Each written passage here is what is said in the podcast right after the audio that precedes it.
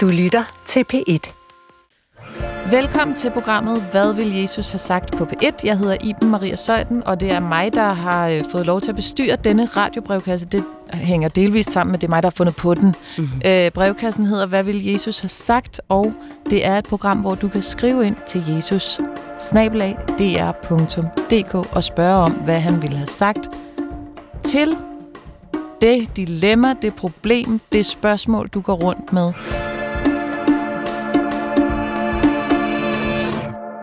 Og til at hjælpe mig med at finde ud af, hvad han ville have sagt, der har jeg præster på besøg i studiet her hver eneste uge. I dag har jeg besøg af Louise Britze fra Simeons Kirke på Nørrebro. Velkommen til dig, Louise. Tak skal du have. Kjeld Dalmand fra Dansk Oase. Velkommen til dig, Kjeld. Tak. Det vil sige, du er faktisk ikke fungerende præst, men det har du været i mange år i øh, en valgmenighed i Aarhus. Yes. Og så har jeg besøg af dig, Rikke Jul fra Rosenvænget Sogn på Østerbro. Tak fordi du vil komme. Tak fordi jeg måtte være med. Det er jo første gang, du skal prøve det, så Ja. er du, har du det... Er det sådan, så du sidder med den største ro i maven og tænker, den der, den nailer jeg? Nej, det gør jeg ikke. Okay. Jeg kan ikke lide det, at man ikke kan se, hvem man taler til. Det plejer vi jo kunne. Ja. Det er faktisk lidt underligt at tale til en masse mennesker, man ikke ved, hvem er. Så det giver dig en ro, når du står på prædikestolen, at du kan se folks ansigter? Ja, meget. Hvad hvis de ser ud som om, det du siger er virkelig kedeligt? Det gør de en gang imellem, faktisk. Så skynder jeg mig at kigge over på nogen, der ser ud, som om de synes, det er spændende. Der er nogle mennesker, der har nogle rigtig gode sådan, lytteansigter, og sidder og nikker eller andet, og så kigger jeg bare på dem i stedet for. Jeg tænker faktisk tit over det der med, hvordan det er at stå over for sit publikum, for jeg synes jo, det kan godt være en tryghed, at jeg ikke hele tiden kan se folk. Jeg skulle bruge lang tid på at vende mig til at kunne spore reaktioner med det samme, og ikke vente til usikkerhed. Øh, Louise, hvad gør du, hvis du kan se på din menighed, at du har fat i noget, der ikke rigtig rører dem? Altså, jeg dyrker ofte sådan en liturgisk øh, ekstremsport, der går ud på, at jeg skriver mit manuskript, og så står jeg med det i en lille bog i hånden, men holder det efter hukommelsen. Og jeg, jeg tror faktisk, jeg siger omkring 93 procent af det, jeg har skrevet. Men det gør jo så også, at jeg mærker rigtig meget på menigheden, og kan have mulighed for mm, at læne mig lidt til den ene eller den anden side, Mm. efter hvad jeg sådan ligesom synes, der er det er jo meget sådan, hvad jeg kan mærke respons. Det lyder sådan lidt føle-føleagtigt, fordi jeg har bestemt et sted, jeg vil hen med det, men, øh, men øh, jeg næres meget af øjenkontakten og den Mm. mm. der øh, følelse af, at vi har noget sammen, Mm. at vi er sammen om noget fælles tredje. Øh, så, øh, så jo, det betyder rigtig meget for mig, Og så kan at man- jeg føler mig tæt på der.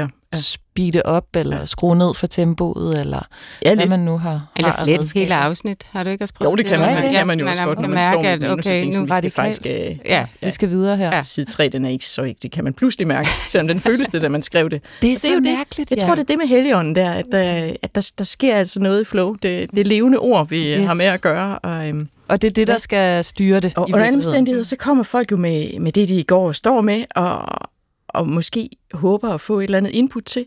Mm. Og så kan de nogle gange høre noget, som jeg i, altså, virkelig mener. Det har jeg nok egentlig aldrig sagt, men, men øh, hvis de er glade og mener at have hørt det, så, så tænker jeg, men, Så øh, det tak, godt. gode Helligånd. Øh, gudstjenesten har, har virket, Gud har virket. Jeg vil sige, det er jo også tit noget, man faktisk hører fra forfattere, det der med, at de kan føle sig citeret, eller føle sig mm. Som, øh, budsk- som budbringer på et budskab, som de egentlig aldrig har tænkt, men fordi at alle læser og lytter med deres eget ståsted. Ja. Du lytter til, hvad vil Jesus have sagt på P1, og du kan jo skrive ind til jesusnablag.dr.dk. Det er lidt sjovt, det der med, at du kan sidde derhjemme i præstegården, skrive en prædiken og føle, det her, det er mega vigtigt, og når du så kommer hen og ser folk i øjnene, så er det overhovedet ikke det, der lige rører sig den dag hos dem. Og så må man slette et afsnit. Kjeld, har du også arbejdet sådan med det, eller hvordan har du arbejdet med konkret at røre folk mest muligt? Altså, jeg er sådan lidt forbeholden mod at sige det, fordi det kan lyde sådan lidt øh, propagandaagtigt. Men man har selvfølgelig et ansvar for at, øh, at gøre sit arbejde øh, selv først som prædikant. Og man prøver jo at, at læse avisen sammen med Bibelen. Øh, Det er sådan et princip, jeg har. Mm. Så, så, Hvordan skal det forstås? At det skal tale ind i den tid, der er Ja, øh, noget af det, som lige i tiden læser jeg øh, en af vores øh, kendte præster fra det 20. århundrede, Karl Munk, igen, mm. og hans prædikner, at de er lige blevet genudgivet. Øh, krigens prædikner hedder de. Dem, han holdt under krigen. Mm. Vi har lyst til at spejle mig i en, der turer meget udfordrende og sætte ord på ting, der skete i hans samfund, og han blev kritiseret fra alle sider. Mm. Øh, for jeg tror, at øh, risikoen er, at vi Øh, altså vi skal, vi, skal virkelig, vi skal virkelig læse teksterne og arbejde med dem, Mm. og det Jesus siger, men vi skal også øh, læse avisen og prøve at sætte det i spil med hinanden. Mm. Og det kan godt betyde, at man stiller nogle spørgsmål, eller man siger, jeg ved ikke, hvordan det her skal hænge sammen, eller noget. Men, men der skal være den der, den, den forbindelse, tror jeg er meget vigtig. Det er jo en stor uenighed, eller der er i hvert fald en stor forskel. Ikke uenighed, men stor forskel på de præster, der gæster det her studie, hvor meget man synes, at man skal læse avisen for nu at blive det sprog, fordi det kan også risikere måske at tage prædiken væk fra nogen, som så ikke er enige, så kan de ikke læse sig ind i de budskaber, du kommer med, fordi det læner sig for meget op af en virkelighedstolkning eller en aktualitet, som man ikke er enig i. Men, men hvor går grænsen fra det, du siger at læse avisen, samtidig med, at man skriver prædikenen, og så fra at være en politisk præst? Altså, jeg, jeg, jeg vil sige det på den måde, at det livssyn, jeg har, det har jeg med alle steder. Og i den forstand er krist, kristendom er politisk på den måde, den, den sætter en grænse for det politiske.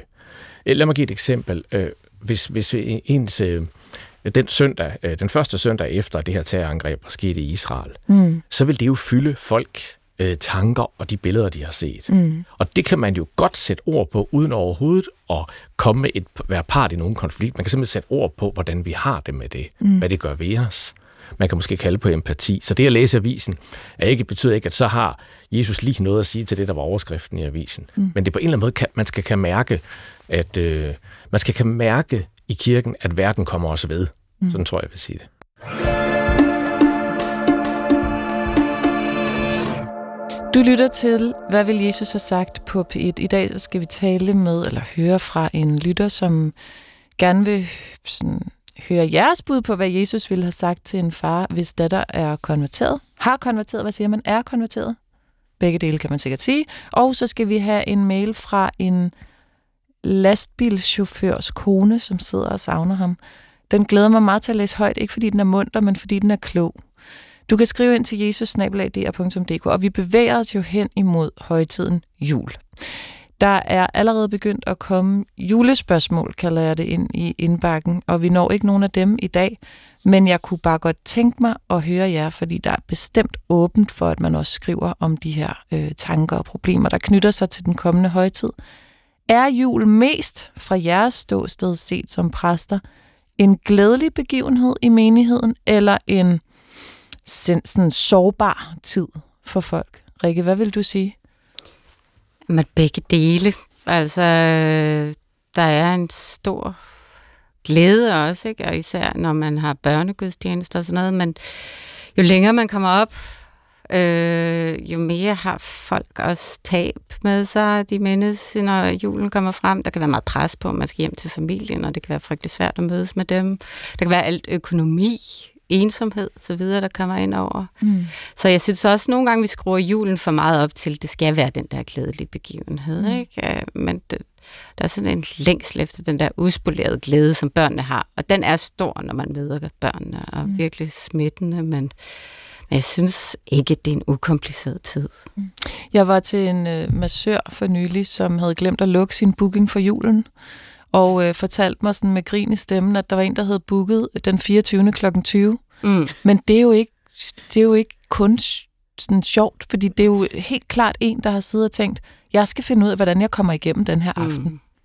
Mm. Louise, når du kigger på din menighed, Rikke, du har haft din menighed i hvad, 10 år? 9-10 år nu? 9, 9 år. Ja. Ja. Øh, så på trods af, at du er rimelig ung, så, har, så hvor gammel er du?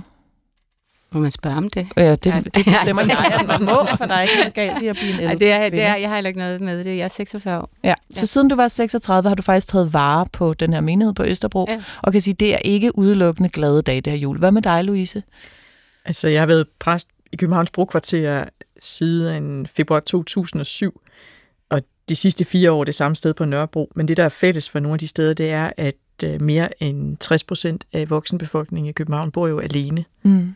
Det betyder ikke nødvendigvis, at de er ensomme, men, men man skal måske tænke lidt mere over og skride lidt mere til handling, hvis man skal orientere sig socialt.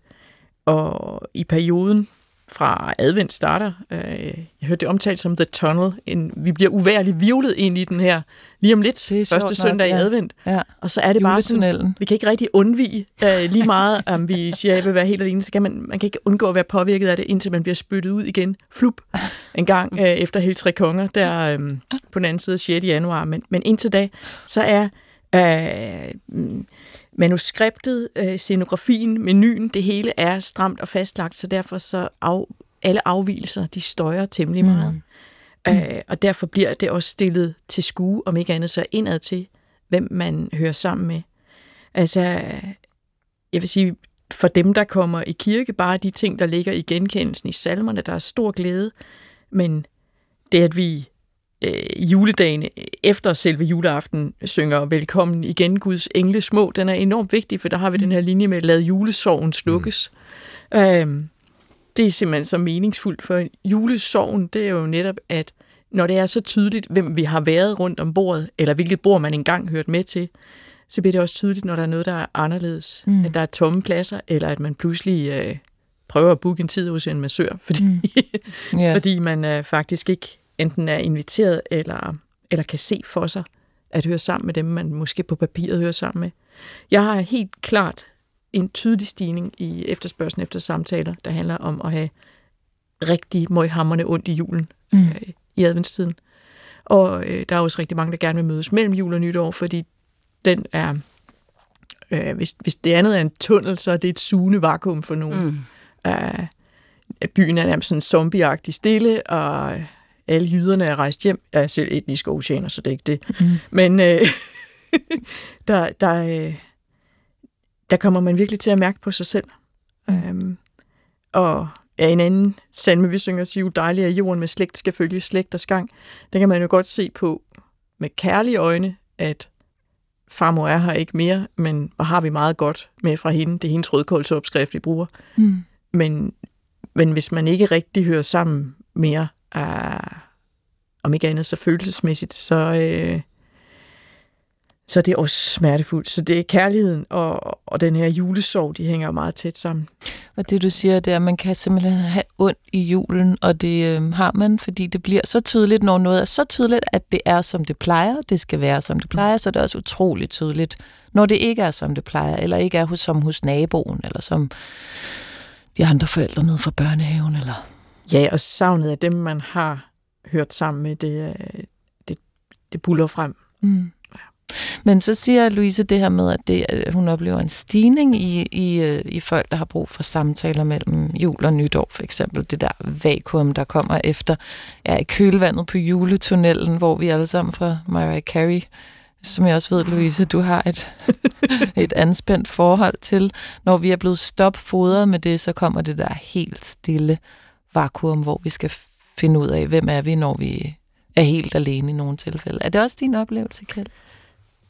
Ja, jeg kan genkende det, og jeg tror, det skyldes, at øh, julefejringen, øh, altså som alle fejringer i vores kultur, men måske helt ekstremt, han foregår om et bord. Mm. Og så meget i vores liv, øh, også vigtige begivenheder foregår om et bord. Vi har haft oplevelser alle sammen ved borde, hvor, hvor der var pinlig tavshed, eller hvor der bare var, var glæde og flow i samtalen og alt derimellem. Og så det andet, det er knyttet meget til, til, til kernefamilien. Mm. Øh, og der tror jeg, at vi som kirke, hvis vi kan lære at tale mere om familie som et, et noget mere, øhm, altså det man kunne kalde udvidet familiebegreb, og det er selv været meget optaget af, hvor vi ikke sådan bare tænker kernefamilie, men tænker netværk, så tror jeg, at vi har et, øh, et, et potentiale øh, for at, at blive hørt på, på en anden måde. Øh, jeg hørte lige i den menighed, hvor jeg selv kommer, at, øh, at nogle af, et, nogle af vores unge i menighed faktisk vil lave juleaften ned i kirken. Mm. Så efter julegudstjenesten, så kan alle melde sig til juleaften der. Okay.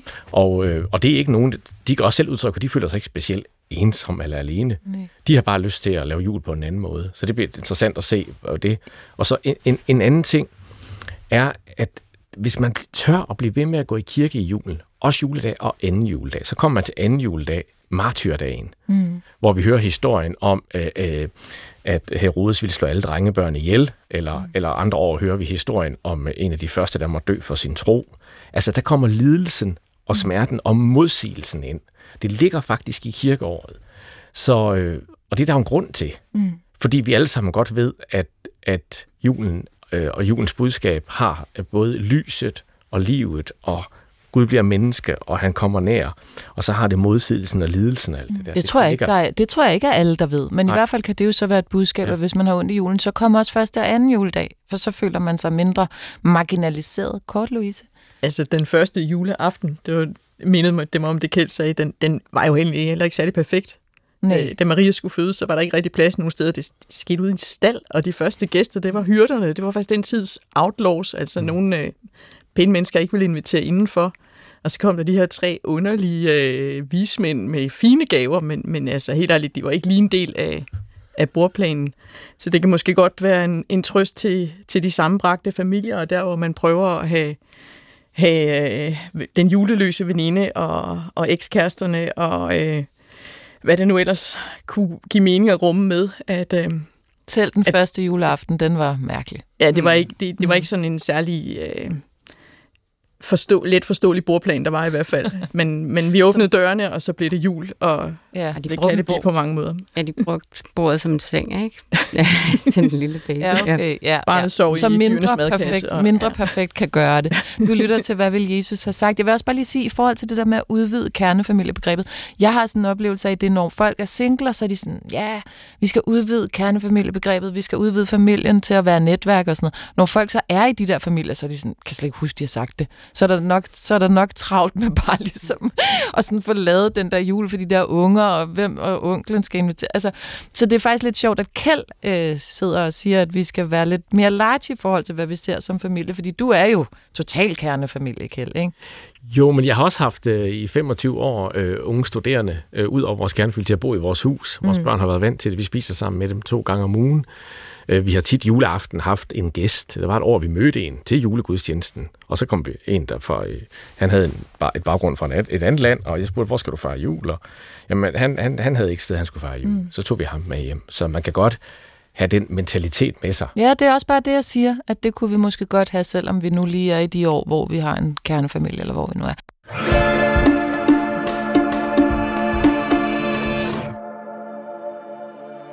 Kære Jesus, i min nære familie er der en ung kvinde på 20-21 år, der er konverteret og nu er muslim og bærer tørklæde. Hun er selv glad for sin beslutning, som hun finder mening og ro i, og hun har gode veninder i det muslimske miljø.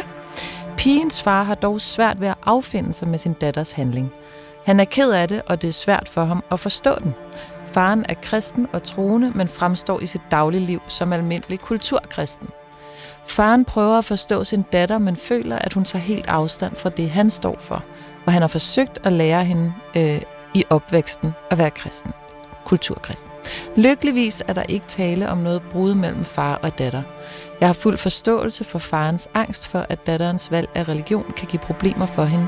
Jeg har sagt til ham, at han skulle prøve at læse lidt af Rumis digte, som for eksempel det med, at lamperne er forskellige, men lyset er det samme. Jeg har også sagt til ham, at jeg tror på, at alle levende væsener er Guds skabninger og omfattet af Guds kærlighed.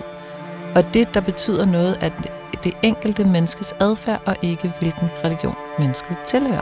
Men hvad vil Jesus have sagt til den her far? Det er altså en lytter, som øh, ja, spørger, hvad Jesus ville have sagt til hendes øh, familiemedlem, faren her, som er øh, far til en øh, konvertit, som er konverteret fra at være kulturkristen til at være muslim. Ja, hvor skal vi starte og begynde, havde han sagt. Rikke, hvad tænkte du, da du læste den her mail? Det er jo så faktisk, øh, ja. Jamen, jeg tænkte lige... Øh... Jamen, jeg tænkte umiddelbart, at jeg kan godt forstå faren. Vi har jo i hvert fald mange tanker om, hvad det er, der sker med kvinder inden for islam, men samtidig så lyder det jo også, som om hun har det godt. Og så skulle jeg tænke over, hvad Jesus ville have sagt. Det var altid svært, fordi det er jo ikke hvad jeg selv ville have sagt i den situation. Mm.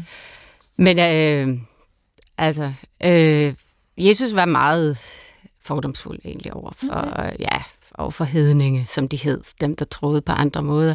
Alligevel er der også klare øh, tegn på, at han, øh, han er progressiv, øh, er positiv over for samaritanerne, der står for, står for noget andet end de jøder, han er kommet til, og han taler også om til en hedensk kvinde på et tidspunkt. Men den, som jeg kom til at tænke på... Jeg skal bare lige forstå, hedensk, det troede jeg faktisk lidt betød, at man ikke troede på noget, men det kan også betyde, at man tror på noget andet. End... Ja, i den okay. sammenhæng. Ja. I Bibelen, når vi støder på det, så er det fordi, de tror på noget andet, og de okay. vil være fremmede end de jøder, som han går til. Så altså, det jeg egentlig mener, det er, at han er nok øh, foran for sin tid, men mm. sammenlignet med vores tid, så øh, er han knap så, så åben over for det her.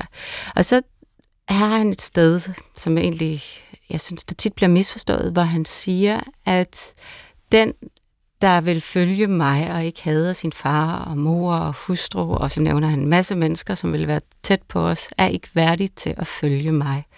Og det lyder jo ekstremt krast. Hvad, hvad skal det betyde? Det skal jeg bare lige forstå. Den, der følger... Altså, den, der... Følge mig, altså den, der vil være altså, en af mine disciple, eller kristen mm. på min måde, øh, og ikke hader sin egen far og mor, og mm. så videre, er ikke værdig til at følge mig. Og jeg fortolker det sådan meget eksistentialistisk, som at det, han mener, det er, at vi alle sammen på et eller andet tidspunkt i vores liv ikke bare kan overtage den tro, som vores forældre har opdraget os i.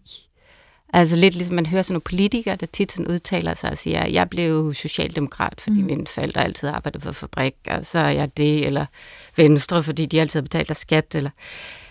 Og de er, det er jo på en grund dybt uinteressant hvis vi bare er produkter af vores øh, opvækst på den måde, mm. at vi det, vi er blevet præget af, det er også det, vi overtager som sådan nogle synspunkter.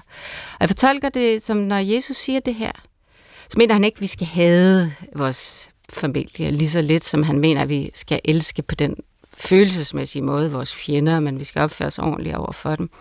Men han mener, at vi skal være klar til at stå så meget på egne ben, at vi selv tager en beslutning om, om vi er kristne eller ej, og følger det, som vi har af overbevisning. Mm. Og derfor vil jeg opfordre øh, alle til, hvis deres børn begynder at tro på noget, virkelig bare at være øh, respektere, at mm. det er man nødt til at tage. De kan ikke overtage ens tro på den måde. Og så spørge ind til nysgerrigt, hvad det er, for Jesus har jo alle de her teologiske diskussioner, hvor han sådan ser på, hvad betyder det gudsbillede, folk har? for den måde, de lever deres liv på. Mm. Og det lyder jo som om, at datteren virkelig har fundet noget godt mm. der, og så lad Gud, øh, eller lad hende sådan have sin vej med Gud. Øh, det, det synes jeg helt klart er... Og det du siger der i forhold til, det synes jeg er meget sjovt, det der med, at vi måske lidt tænker, at hvis en politiker siger, jamen, jeg er socialdemokrat, fordi det her, det her, det her er min forældres fortid, så tager vi det som sådan et blåstempling af, sådan, om så er det virkelig ægte, men det du siger er i virkeligheden, at man kunne jo også lige så godt sige, at det er mere ægte, hvis folk har fundet den vej helt selv, udenom hvad ja, der måtte have været. Synes, altså jeg ved godt, at man sagtens kan være ægte socialdemokrat, venstremand, whatever, Øh, selvom ens forældre har haft ja. det. Men det er bare altid et dårligt argument, synes jeg. Mm. Fordi øh, hvis man følger logikken til dør, så betyder det, at vi sådan set ikke kan bevæge os. Vi kan ikke skifte synspunkt. Mm. Vi er alle sammen bare produkter mm. af, hvad vi gør. Og der synes jeg, at alt i Bibelen tyder på, at vi har den der frihed i troen, i kærligheden til mm. Gud som er noget af det, der er med til at gøre os til, øh, de menneske, til mennesker i det hele taget. Men det er jo lidt sjovt, hvis, øh, Kjeld, tænker du så, at Jesus han i virkeligheden ville synes, at en, der sådan selv har været ude og været i tvivl, og så fundet troen på Jesus, er mere værd, end hvis man har overtaget kristendommen fra sine forældre. Øh, og, og i tillæg til det, så, vil han, så kan det da godt være, hvis Jesus siger, at det er fedt, du selv har fundet troen, men hvis det havde været en anden tro, havde det måske ikke været lige så godt, eller hvad? Altså, øh, flere ting. Jeg hvis vi lige vender tilbage til, til, til spørgsmålet om hedninge. Ja, altså, det ret. kan være svært for os at høre, men jeg har bare lyst til at sige, at i, i Nytestamentet og på Jesu tid er det egentlig et ret neutralt begreb. Det betyder bare ikke jøde. Mm. Om man så tror på noget andet eller ej, er en, en anden ting. Det betyder bare, at man ikke er hørt tilhører det jødiske folk, paksfolket. Og så vil jeg sige, at, øh, at, at der igen og igen er historie i Nytestamentet, og det er nogle af de mest provokerende, øh, vil det have været for samtiden, hvor Jesus netop øh, øh, siger for eksempel om en romersk officer, der repræsenterede ikke bare var han ikke jøde, men der repræsenterede ligesom besættelsesmagten, og siger, at øh, så stor en tro har jeg ikke fundet i Israel, som han har. Og det er også provokerende ja, for jøderne. fuldstændig, det har det været, og så videre, så der er mange historier om det. Og hvorfor, sig, hvad, hvorfor er det med? Hvad, hvad skal det ligesom fortælle os, den historie? Jamen det skal fortælle os, at Guds rige nu er for alle folkeslagene. Mm. Så det er for at provokere? Øh, det, det, jeg tror, det er en ægte, ægte respons på, at Jesus nærmest selv er overrasket, fordi den, det handler om, at den her romerske officer kommer til Jesus og siger, jeg forstår, hvilken myndighed du har fået fra Gud, mm. og, og har en øh, søn eller en tjener, det er ikke helt tydeligt, der er syg, og vil gerne have Jesus helbreder. Mm. Og så siger Jesus som respons, så tror en stor en tro har jeg ikke fundet i Israel. Der er også, øh, som Rikke nævnte, andre steder, hvor, hvor Jesus møder dem, der ikke bliver regnet med i folden, og, og, og, og, og, og, og taler til dem, øh, og er en mester over for dem, en underviser over for dem på en måde, som ikke ville have accepteret eller, mm. eller forstået i samtiden. Øh, fra, fra Så i virkeligheden rimelig åben over for hedninge? Jamen, jeg vil sige, at Guds rige er, måden Jesus taler om Guds rige på, og lignelsen om Guds rige, er, at det er for alle mennesker. Mm. Så det, det, det, det, det er det første, jeg vil sige. Og, øhm, og, så, og så tror jeg, at øh, når, når jeg læser, læser brevet her, så faldt jeg over det her udtryk, hun tager afstand fra alt det, han står for. Mm. Det er jo sådan en ven, der skriver. Vi har jo ikke deres egen version af Nej, det er så hende, der skriver, der ja. siger det på vegne ja. af, at det føler faren, hun gør. Ikke? Og det ord faldt jeg lige over, fordi der, øh, jeg vil ikke sige, at Jesus siger noget om det, øh, men, men jo, det gør han måske på den måde, som, øh, som Rikke var inde på. Men, men jeg vil sige, at øh, Bibelen fra starten af siger, at en, en mand, siges det så i den patriarkalske kontekst, skal forlade sin far og mor og holde sig til sin hustru. Altså man skal ligesom forlade en familie for at kunne etablere en ny. Mm. Og vi kunne sige i dag, en, en kvinde skal. Og det tror jeg, der ligger en dyb øh, visdom i. Altså der, det, du kan ikke blive voksen øh, uden, øh, hør mig ret, afstand. Mm. Og det er jo, jeg læser det her som beretning om, uanset at hun så også er blevet muslim, og det, det er en ekstra problemstilling, det er for alle os forældre, når vores børn bliver voksne, at give slip. Mm. Så det tror jeg, Jesus vil sige her. De kan ikke vokse uden, at, Nej. de, at, de, at Nej. børnene kan ikke Nej. vokse til at blive voksne, uden Nej. at man giver slip, at der ja. kommer noget ja. afstand. Så har jeg det nok lidt bedre, end, end du måske har Rikke med. Jeg kan godt lide Søren Kierkegaards udtryk om, at han er kristen, fordi hans far var det. Altså, hør mig ret. Ikke som en determinisme, mm. men som en, en anerkendelse af, at troen er også noget indlejret. Og, og vi har da også gjort, hvad vi kunne for at give det videre på en naturlig måde til vores børn lære dem fader hvor, læse i børnebibelen. Mm. Men velvidende, at der kommer den der fase, hvor de må, de må selv finde vej. Mm. Og der skal faktisk noget afstand til, og det er ikke i sig selv et problem. Og den, den anden ting, jeg så tænker på, øh, det er så det andet spørgsmål, der ligger i det. Øh, det her med, øh, betyder det noget for det enkelte menneske? Det, der betyder noget af det enkelte menneskes adfærd, ikke hvilken religion det tilhører. Ja, det siger lytteren. Ja. Det må da være det, nu, der er vigtigt. Nu er ordet religion jo meget mere et moderne fænomen. Det tror jeg ikke, Jesus ville have brugt på den måde. Man siger jo for eksempel, at, at at øh, hinduerne i Indien vidste ikke, de havde en religion før mm. kolonimagten fortalte dem, at de havde en religion. Så tænkte de ikke om det. Det var simpelthen deres opfattelse af verden. Men, men, men jeg tror, at, at man kan sige, at, øh, at Luther, når Luther har et udtryk, der hedder, at Gud, din Gud er den, du viser tillid, mm. så er det jo ikke lige meget, hvor vi viser den tillid. Det vil jo også påvirke vores adfærd. Så hvis det er en advarsel, Jesus har en lysesmente, hvis penge og penges magt er det, jeg viser alt min tillid, så bliver det min Gud. Sådan mm. vil, vil Luther sige, det var sådan en advarsel, Jesus også giver, eller noget andet. Det var bare, jeg tror, her, her vil Jesus nok udfordre øh, lytteren her. Øh, ikke lige med ordet religion, men... men, men Nå, der hvor lytteren selv ja, siger, ja. at øh, det kan være ligegyldigt, hvilken religion ja, man ja, tilhører. Ja. Det handler mere om, hvordan man agerer. Ja. Så vil Jesus sige hvad? Så tror jeg, Jesus vil sige øh, det, han siger. Jeg er vejen, sandheden og livet. Ingen kommer til faderen uden ved mig. Mm øh, det er hos mig. Og det er jo vildt provokerende også, at I ser, hvem Gud er. Altså, jeg synes altså, det er lidt komplekst det her, fordi på den ene side, så hører jeg sige, at Jesus er der er super tolerant på den måde, at øh, han vil forstå, øh, altså det handler mere om at tro, end så hvad man tror på, og, og, og så samtidig, så vil han så ikke helt godkende det, eller hvad? Jeg forstår det faktisk ikke helt. Altså det, jeg, jeg, jeg, ved, jeg ved ikke, det skal det lykkes så godt, men det jeg prøver at få frem, det er, at evangeliet, Guds rigt, er for alle. Mm. Det, det er simpelthen en rød tråd i Nyt Testamente, og igen og igen kan vi se, at dem, der troede, det kun var for dem, det var det så ikke kun, det var for alle. Mm. Men, det var, men, men det, der er for alle, er, at Gud er kommet ned af Jesus. At det er ham, der er vejen sandhed. Jamen, så det er det kristne Guds rige, der er for alle? Jamen, ja, ja, det er Guds rige, der er for alle, og det er for alle, og det møder vi i Jesus. Okay, okay, okay. Sådan vil jeg sige det. Ja. Mm. Louise? Altså, det nye testamente er en road movie. Og Jesus han går omkring, og han møder folk, og jeg har altid haft indtryk af, at han møder folk meget, hvor de er. Mm. Og at den måde, folk får lyst til at følge ham på, det er mestendels, fordi han ved sit levende eksempel, og med de ting, han siger, øh, giver et nyt blik på kærligheden. Han, han øh, kaster et nyt lys over, hvem Gud er. Man kan sige, det var nok hele ideen med, hvorfor Gud valgte at blive menneske, at han kunne konstatere, at ikke helt havde forstået det gennem øh, den gamle pagt. Men det, at han møder folk, hvor de er, det synes jeg måske er det bedste eksempel til efterlevelse her. Det, jeg tillader mig at læse ind i den her beskrevne angst, faren har, det er jo tabet for at miste forbindelsen til hende. Og sikkert også en oprigtig bekymring for, der står for, hvad hendes valg af religion kan give af problemer for hende. Mm. Men jeg tænker, det er lidt med tro som med kærlighed, at at man beslutter sig jo ikke nøgtern for at blive forelsket heller. Sådan vil det også være med tro, at man pludselig kan føle, at det er blevet ens virkelighed. Og hvis faren gerne vil blive i den samme virkelighed som hende, så er han også nødt til på en eller anden måde roligt at stå på den grund, han står på. Og det regner datteren nok også med, det tænker jeg også, hun vil respektere ham allerhøjst for. At han bliver ved med at repræsentere det, han er genkendt for.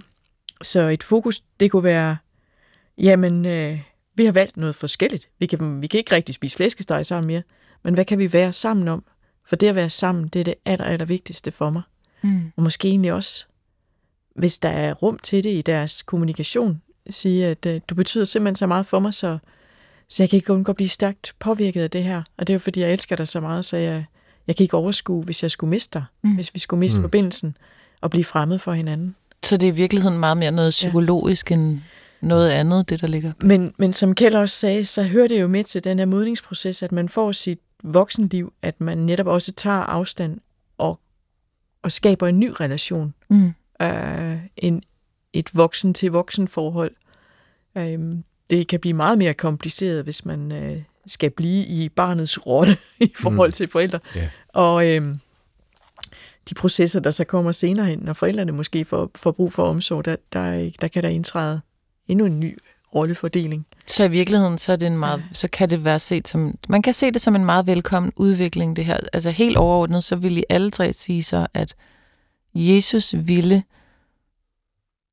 fuldstændig, altså fuldstændig omfavne det. Og så mm. i, i appendix til det, så, så kan man ligesom sige, men det er bedst, hvis det går Jesus' vej. Eller? Mm, jamen, jeg, det vil i hvert fald ikke nytte noget at sige, at holde fast i, i far, far-datter, far-barn forholdet og sige, du skal gøre, som jeg har sagt, mm. og jeg har lært dig fadervor, det har du bare blive ved.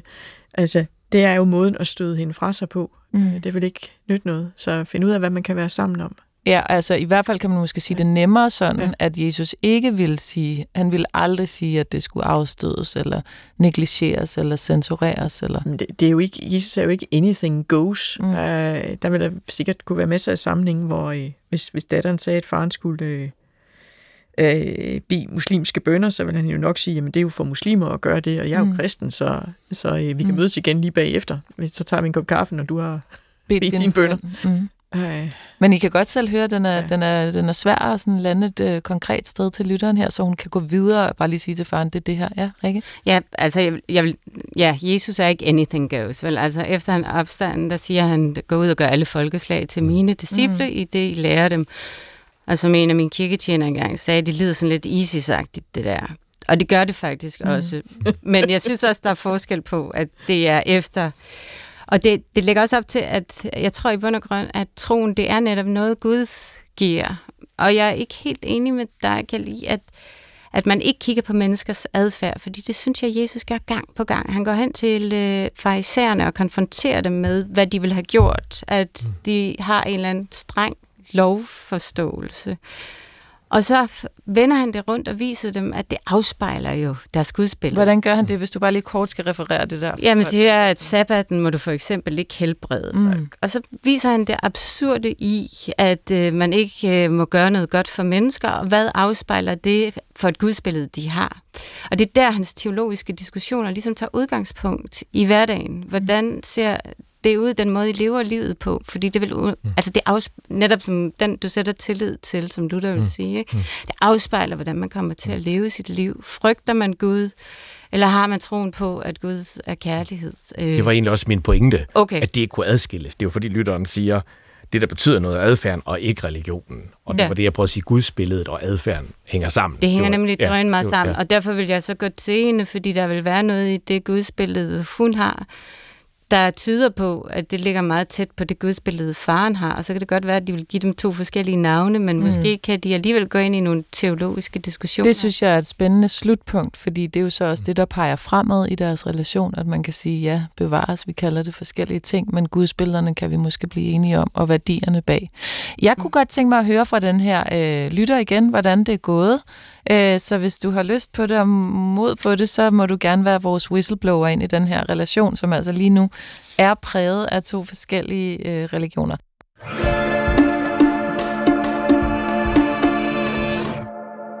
Du lytter til, hvad vil Jesus have sagt? Vi har lige haft et spørgsmål oppe, der handlede om, hvordan man om man bør rumme, når ens nærmeste er konverteret, øh, måske til en tro øh, eller en Gud, som man ikke selv ser sig selv i. Du kan altid skrive ind til jesusnabelag.dr.dk. I studiet med mig er Rikke Jul fra Rosenvænget, Sovn, Louise Britte fra Simeons Kirke og Kjeld Dalman fra Dansk Oase. Rikke, jeg kunne egentlig godt bare lige tænke mig hurtigt, inden vi tager den sidste mail fra i dag, som er fra lastbilchaufførens kone. Øh, du har været præst i hvad, 10 år? Ja. Hvorfor? Nej, aldrig- ja, jo. Før det er der så en Ungefær, lang ja. uddannelse, ikke? Jo. Hvorfor valgte du at blive præst? Jamen, det, det er faktisk en lang historie, men Nå, du skal ja. for det. Den er der ikke Øh, plads Jeg til. brugte faktisk, efter jeg var blevet Lidt. færdig med teologi øh, mange år på forband, at jeg havde uddannet mig som det, altså, eller taget den uddannelse, hvor jeg kunne synes ikke, jeg kunne bruge den til noget. Jeg ville ikke rigtig være præst. Hvorfor ville du ikke være præst? Jamen, jeg var på en eller anden måde lidt for smart, tror jeg. Mm. Jeg skulle ud og være smart i en fart i det private erhvervsliv. Eller ej, det var også, jeg var også lidt bange for det. Jeg ved ikke om I, det der med, at man sådan tænker, jeg bliver gennemskuddet derude. De ved godt, at jeg ikke har særlig meget livserfaring, eller en stærk tro, eller sådan.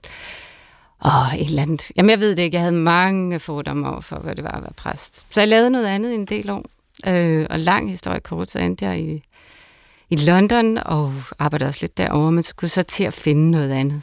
Og jeg tror, det var lidt mere af, af nød, at jeg så tog fat i nogle studenterpræster derovre og bad dem om at tage mig med. Øh, og det gjorde de.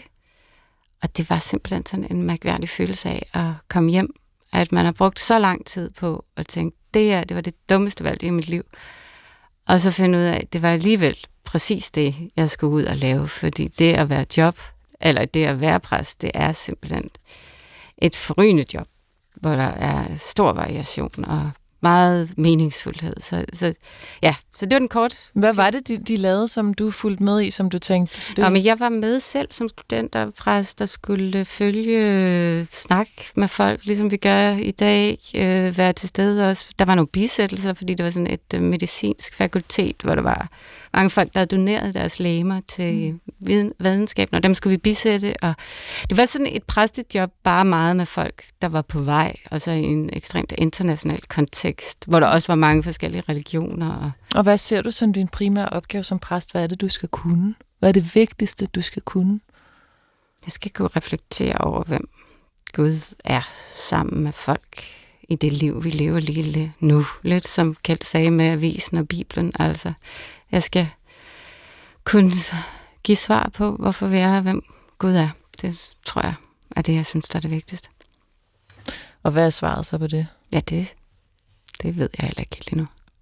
Eller der er mange... Det, ja, ej, det var et tavligt spørgsmål, det ja, oh, Tror du nogensinde, at altså, det er vel heller ikke meningen, du skal nå et svar på? Nej, det så tror bliver jeg, det jo ikke. Jeg ser det faktisk lidt som... Øh, det er så måske min road movie. Min, nej, det er for meget at kalde min prædikener en road movie.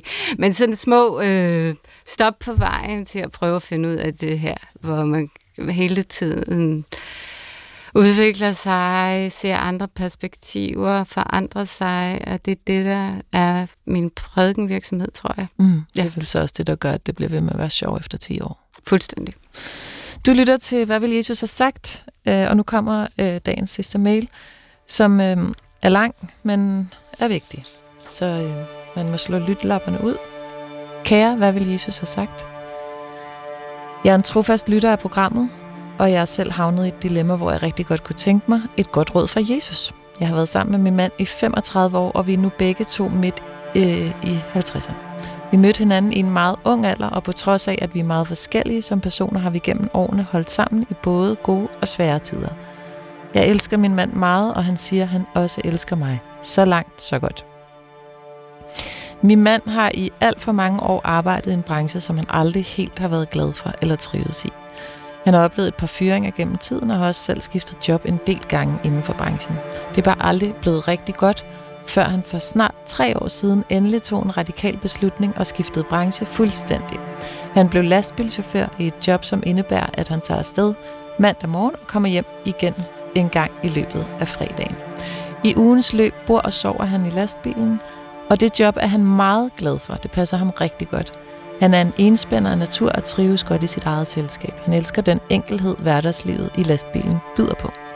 Jeg støttede ham fuldstændig i hans jobskifte, og de første par år synes jeg også, at det fungerede for mig. Jeg følte lidt, at vi var blevet ungdomskærester igen, og kunne glæde os meget til, at vi endelig sås i weekenderne. Desværre er jeg bare det sidste lille års tid begyndt at synes, det er hårdt at være så meget alene, og jeg savner ham i løbet af ugen. Vores søn flyttede hjemmefra i sommer, og det har selvfølgelig været medvirkende til at forstærke den følelse. Min mand siger, at han vil skifte job igen for min skyld til et andet chaufførjob, hvor han kommer hjem hver dag, men det har jeg bare på ingen måde lyst til at bede ham om, fordi han langt om længe trives så godt med både jobbet og med den livsstil, der medfølger. Han trives fint med, at vi kun er sammen i weekenderne. Han savner ikke mig på samme måde, som jeg savner ham. Og det er nok i virkeligheden her, mit dilemma for alvor ligger. Det gør mig trist, at der er den forskel, og jeg ønsker ikke, at han skal opgive det her job og tilhøre en livsstil udelukkende for min skyld. Det var noget andet, hvis han havde det på samme måde som mig, men det har han jo så ikke. Jeg er meget ked af, og måske også lidt flov over, at jeg ikke bare kan finde ud af at trives med situationen. Dilemmaet bliver på den måde nærmest uløseligt. Jeg kan mærke, at jeg bliver en dårligere og mere trist udgave af mig selv, når jeg føler, at jeg har mere brug for min mand, end han har brug for mig. Jeg under ham så meget alt det bedste. I den her situation er det bedste for ham bare ikke det bedste for mig. Hvad vil I tro, at Jesus ville have sagt? Og så er det så, at øh, i og med, at vi får en del mails til det her program, så gik der lidt tid, inden jeg fik svaret vores lytter. Øh, og så noget, der kom en til mail fra Inge. Til min, historie, til min historie hører desværre også det meget hjerteskærende og livsomvæltende, at vi for knap tre år siden mistede vores ældste, dengang 22-årige hjertesyge søn. Det skete et par måneder før min mand startede sit job som lastbilchauffør. Han havde sagt ja til jobbet før vores søns pludselig død. Jeg nævnte det ikke i første omgang, fordi jeg ikke ville gøre fortællingen for kompliceret. Men min mand synes, det er helt forkert, at det ikke kom med, og nu tænker jeg, at han måske har ret i det. Det er jo desværre blevet en væsentlig del af vores fælles historie. Derfor denne tilføjelse. Tak for et helt fantastisk godt program. Det er altså vores lytter, der har skrevet ind. Hun savner sin mand. Han er lastbilchauffør. Han savner igen på samme måde. Deres ene søn er flyttet hjemmefra i sommer, og deres anden er tragisk nok afgået ved døden. Nu spørger hun så, hvordan skal hun komme ud af den her situation? Og der, hvor at det ligger for mig, den her alvor, der nogen siger, jeg bliver en dårligere, mere trist udgave af mig selv. Hvis man har det sådan, så skal man lytte til det. Og det er det, hun gør ved at skrive ind til jer. Hvad vil Jesus have sagt? Kjeld? Når jeg læser den her på mange måder fantastiske beskrivelse, det vil jeg sige til lytteren, og meget fyldt med empati, og, og der, der er mange indsigter i det, der allerede står, synes jeg, så, så, så vil jeg fornemme, eller vil min for erfaring sige mig, at hvis vi sad ned og havde en samtale, så ville den komme til at handle om sorg, om tab. Og jeg tror ikke, det er tilfældigt, at den her ekstra fortælling om at miste sin søn kommer senere, for det er som om, at jeg tror, at lytteren selv er i gang med en proces i nogle dybere lag. Og hvis jeg fornemmer rigtigt, så er det måske den sorg, som, øh, og alt det, de har gjort ved det her par, som giver ringvirkninger i de andre udfordringer. Øh, altså det at miste sin søn, og det at skrive, at nu har vi ikke nogen børn hjemme øh, længere, jeg er alene hjemme i huset. Det er jo ikke så mærkeligt, at det forstærker oplevelsen af så at have en mand, der, der, der er væk i hverdagen, så vidt mm. jeg forstår, med sit arbejde. Mm. Ja, fra mandag til fredag andet sted, der, så, der er jo det der begreb, der hedder empty nest syndrome. Ja, måske ligger nøglen her i sorgen, og, øhm, og, og tab af, af relationer det hele taget, og det bonger så ud i, at det lige pludselig kommer en sårbarhed over, jamen han savner ikke mig på samme måde, som jeg savner ham. Mm. Hvor jeg vil sige, øh, nej, det er der stort set ikke nogen mennesker, der gør. Vi savner hinanden, og vi elsker hinanden, men det, den, det savn udtrykkes forskelligt. Mm. Og det er sådan set helt normalt, at det kan se sådan her ud i et parforhold. Men det bliver vanskeligt, hvis det hvis jeg så øh, synes, jeg er alene med min sorg, der mm. måske have brug for, at den anden var der. Så det, det tror jeg, at samtalen vil blive omkring. Det, det er en samtale, det er et emne, det er sorg, der ligesom er emnet. Det er en sorg-lavkage, hvor at der ligger nogle forskellige lag af sorg. Det, det, tror, det. det tror jeg. Og en, en tekst hos øh, Jesus, jeg kommer til at tænke på, øh, øh, er i Johannes evangeliet kapitel 4. Vi har faktisk haft den op i, i flere programmer, den har været brugt i flere programmer, men det er en meget særlig historie, hvor Jesus møder en øh, kvinde, øh, som en situation, der er helt anderledes end den her, men hvor man får en fornemmelse af, når Jesus møder den her kvinde, i øvrigt en samaritansk kvinde, en af dem der, der, der så var udenfor, men det, det, det er så ikke så vigtigt lige for det her, men så kan man mærke, at, hun, hun, øh, at de vandrette relationer, og hvordan andre, alle de vandrette relationer, altså det vandrette perspektiv i livet, fylder utrolig meget. Mm. Og man får den der fornemmelse. Jesus siger på et tidspunkt til hende, at den, som tror på mig, fra hans eller hendes indre skal der rende strømme af levende vand. Hun bliver ligesom kaldt ind i en lodret dimension. Mm. Ind, i, i, og det, det tror jeg er noget af det, Jesus vil invitere det her menneske ind til.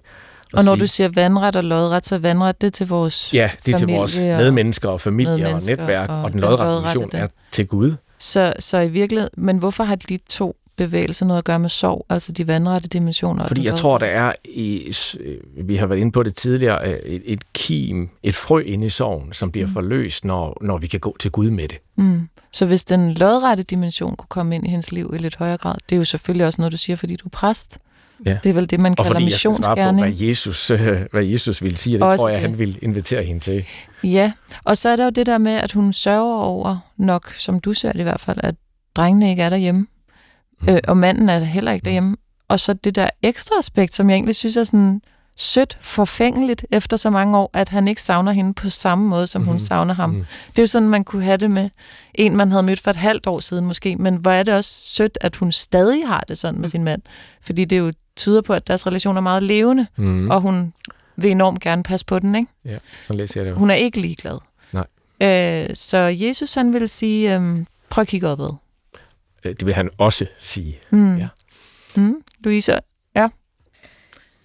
Jeg ser faktisk også tilføjelsesmailen som en forståelsesnøgle til, øh, hvorfor det her gør så ondt på kvinden, og jeg synes bestemt også, det er godt, at hun hun tænker, at jeg må reagere på min livssituation, fordi øh, det er smertefuldt for hende at gå alene hjemme i det hus. Jeg kom til at tænke på, dengang der var den her tsunami, der ramte Thailand på et mm. tidspunkt, hvor der var mange danske turister på, øh, på ferie dernede, at der var jeg i berøring med, med to par, hvis livshistorie blev forskelligt påvirket af, at de så pludselig befandt sig midt i, øh, i livsfar, midt i, at de ellers var på en dejlig ferie. Det ene var par ventede barn på det her tidspunkt øh, når der sker noget så pludseligt, som for kvinden her, hvor, de mist, hvor hun mister en søn, så kan man faktisk ikke forberede sig på, hvordan man bliver ramt på livet af det. Så man kan nok hverken helt forstå sig selv eller den anden, og det kan man heller ikke rigtig forlange af hinanden. Og det er en enormt stor belastning for en, for en relation, også for et, et øh, gammelt kærlighedsforhold som deres, at man kan blive fremmed for sig selv og hinanden i et vist aspekt, fordi sorgen øh, går ind og gør så meget ved os. Men de her to par, jeg øh, var i berøring med efter den her tsunami, det ene par, de, de mistede simpelthen forståelsen for hinandens måde at øh, være i chok på. Øh, de ventede barn, men kom aldrig til at opfostre det barn sammen, fordi de simpelthen blev fremmed for hinanden. Den ene krogede sig ind i sig selv, og den anden havde enormt meget brug for at blive holdt om og, øh, og tale og, øh, og græde og være tæt på og, og være trøstet. Um, og det kunne jo ikke rigtig forenes. Og det andet par, de følte sig enormt stærkt rystet sammen af, at de har delt noget, som ingen andre rigtig kunne forstå. Øh, og det kan man sige, det var en gave til dem, men, men ingen af dem havde jo selv valgt at reagere sådan. Hun vil jo rigtig gerne passe på deres relation, og det tror jeg egentlig også ham her manden ved. Hun, anerk- hun anerkender hans enspændende natur, og også hans behov. Så hvordan kan de øh, bevare den fine kærlighed, de har? Det er jo tydeligt, at de har også hjulpet sig lidt ad med at formulere det her. Mm. Det er, De har skrevet mailen sammen, nemlig. Så hun er jo, ja. ja eller han, sådan mere han eller mindre, jo, ikke? Han er, jo, han er jo også omsorg for hende, han tilbyder jo også at lægge om på sit liv, men hun vil jo ikke have en kærlighed, som, som forårsager, at han gør vold på sig selv. Så der er en enorm stor omsorg og forståelse også for, at man ikke skal ændre på hende. Hun kan se, at det gør ham glad at have det der job isoleret set. Mm. På den ene side vil jeg sige, Tal om, hvad I ønsker jer sammen, og så få det gjort. Udskyd ikke det liv, I ønsker jer. Mm. Så det er med at finde de her ting, de kan være sammen om, så det kan få lov at lyse. Mm. Og hvis hun ikke skal sætte sit lys under en skæbe, så skal hun også finde, tænker jeg, ud af, hvor hun kan få lov til at være lys i verden, ikke sætte sit lys under en skæbe. Og sige, hvis, hvis min mand er mest glad ved, at han har det her meget store alene rum i den der lastbilkabine. Øh, og jeg har brug for, for andre kontakter, så, så kalder det hende ud af døren. Mm. Øh, det kalder hende måske til at finde noget at engagere sig i, måske frivilligt arbejde. øh, nye fællesskaber og nye relationer også. Fordi jeg tror, hun er har mere brug for relationer øh, end ham. Og, ikke og, en, der erstatter. Altså, jeg siger ikke, gå ud og finde en elsker. Jeg siger, bliv, bliv frivillig i din kirke. Jeg har brug for det. frivillig elsker. men, altså, men det er jo også bare, det er jo virkelig, jeg synes, det er et generelt faktisk spørgsmål, det her med, hvordan man, man kan jo godt ligesom, mm, hvordan kan man udtrykke det? vil have alt af den anden, og så samtidig vil have, at den anden har hele sin frihed. Og det er jo bare simpelthen rigtig svært Jamen, han vil, jo ikke, han vil jo ikke være ham, hvis hun fik bygget, bygget om på ham. Det er jo det, og det er jo det, hun også ved. naturen, den har det, det, hun, hun nok også kendt fra starten af, og, og også respekteret. Mm. Spørgsmålet er, ja, hvad, ja, jeg tænker også, hun spørger så også, hvad vil Jesus have sagt, og det skal vi ligesom lige nå at have med her nu, inden udsendelsen stopper. Jeg tænker også bare sådan, kan hun ikke tage, kan hun tage med? Kunne de, nej, det er ligesom hans rum. Ja. Det har de sikkert tænkt over i hvert fald. Ja, Rikke? Jeg vil bare lige sige, at jeg synes, det er så klogt, det de andre siger, og jeg lægger mig lige ovenpå og siger, at jeg er enig. Øh, og Når det så sagt, så i forhold til Johannes evangeliet, så vil jeg gerne gå to kapitler længere frem, for, mm. der, hvor vi har bespisningsunderet, som vi også finder i de andre evangelier, men hos Johannes evangeliet har det sådan en særlig lille krølle. Og det er fortælling om, hvor Jesus er ude med en masse mennesker, og de opdager lige pludselig, at de har ikke fået mad med. Så finder han to fisk og øh, fem brød og så får han dem bespist mange, mange, mange tusind. Og jeg forestiller mig, at der hvor Jesus har siddet der på den græsplæne, som vi hørte er, at så han tænkt, det her, det er Guds rige. Det er sådan noget her, jeg er kommet for. Det er det fedeste. Og så opdager han, at folk vil til at gøre ham til deres konge. Og grunden til, at de gerne vil gøre ham til deres konge, det er, fordi de vil beholde det her. De vil eje øh, det her øjeblik og få flere og flere og flere af dem. Og så er det, som i alle evangelierne, han trækker sig væk, og han er alene. Og jeg, der er flere ting i det. Der er både det der med, at det ligger til os mennesker, at vi simpelthen gerne vil klamre os til det gode, vi har haft, og det gerne skal blive ved med at være på den måde, og det kan det ikke. Altså, det forsvinder for os, når vi gør det. Men så er der også det, som jeg synes, der berører mig måske mest i fortællingen, det er den ensomhed, Jesus føler i kærligheden. Fordi Uh, der er sådan asymmetri. De forstår ikke helt ham, men han elsker dem stadigvæk, og der er den der gensidighed. Og jeg tænker, at den tager, der tror jeg, mange mennesker kunne have godt af at sidde og tænke lidt over, at kærligheden kan godt være dyb og ægte, selvom vi er forskellige steder, selvom vi ikke er synkrone. Og det hører også med til en livslang kærlighed, at der kommer de her perioder af sorg, tror jeg, over, at man ikke mødes på den måde, man gerne vil mødes. Mm. Men kærligheden er jo ikke der alligevel. Så jeg tror, jeg lægger mig lidt i forhold til, uh, i forlængelse af det, i hvert fald det også, jeg hørte Louise sige, at hun er nødt til at lade ham køre uh, den lastbil, fordi man, det, uh, ja, det er hun simpelthen nødt til at holde det ud, og måske så lade sig opbygge ved, at Jesus er kendt til den kærlighed, og vide, man kan ikke, hun kan ikke få den tid tilbage, hvor hun havde to sønner og en mand derhjemme mere alligevel. Mm. Den er den var, og den var god. Nu er hun et andet sted. Det er også virkelig barsk, ikke? Det er jo en erkendelsesproces, sikkert, ikke? Men det, du beskriver, er der, at vi må formode, at Jesus, det er i hvert fald det, I siger igen og igen, elsker os mennesker. Og selv der, i den situation der, der træk Jesus sig for dem, som han jo elsker, ja. øh, og har været i en altid evig relation med. Øh, og at det ligesom er det billede, man kunne se på og sige, selv der er man nødt til at kunne skabe den afstand, eller kunne rumme den afstand.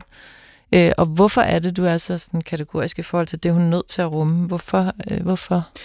Jamen, jeg er nok også meget påvirket af, at jeg selv har prøvet at sidde i jobs, som jeg ikke har været glad for. Øh, og det er virkelig, virkelig lang tid af mm. ens dag og liv, man bruger på et arbejde, hvis ikke øh, det er der. Så jeg vil også sige, jeg vil kun sige det her, for, fordi jeg forudsætter og håber, at hun snakker lidt mere om med flere andre, så at hun ikke tager det her, altså Inge, hvis du hører det, så lad være med at tro på alt, hvad jeg siger, men, men når, på baggrund af det, jeg lige hører her, så, så vi, altså, vi er nødt til nogle gange at sætte hinanden fri mm. i kærligheden, og jeg mener jo ikke, at hun sætter dem fri, så de bliver skilt, men sådan, at han kan gøre det, mm. han lige nu synes, han skal gøre. Det handler jo så også, jeg synes, at synkronitet er et godt begreb her, mm. at det er ikke det samme som mangel på kærlighed. Nej. Det er to forskellige ting. Helt, helt kort, Kælder Louise, hvad ville Jesus sige til vores lytter her? Louise? at Jesus ville kende til ensomhed. Øh, det er jo det er jo beskrevet de her steder, det er måske ikke dem, der sådan tekstmæssigt fylder allermest, der hvor Jesus er desperat alene, men der er han simpelthen så hudløs, som et barn kan være i sin, sin ensomhed og smerte. Så jeg tror, han vil kunne sætte sig ved siden af hende i den, den tomme stue, hvor, øh, hvor man kun hører termokandens øh, stille boblen, og, og måske være stille med hende. I anerkendelse af, at livet har forandret sig, og det kan være rigtig, rigtig smertefuldt, at, øh, at, det har, at, at, at give slip på noget.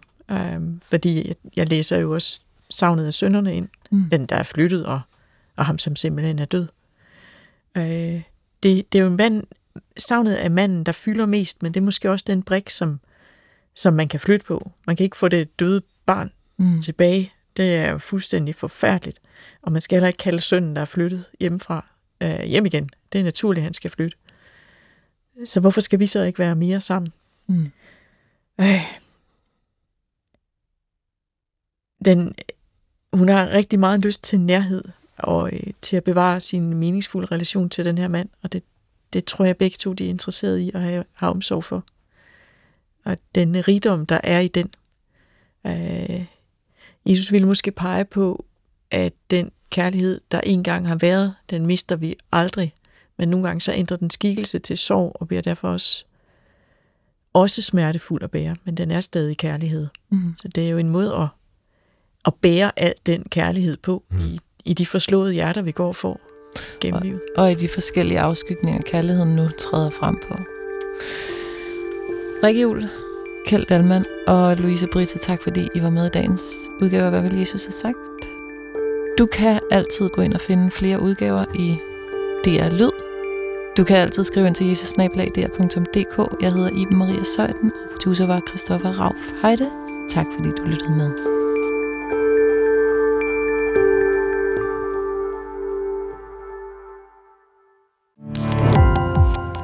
Gå på opdagelse i alle DR's podcast og radioprogrammer. I appen DR Lyd.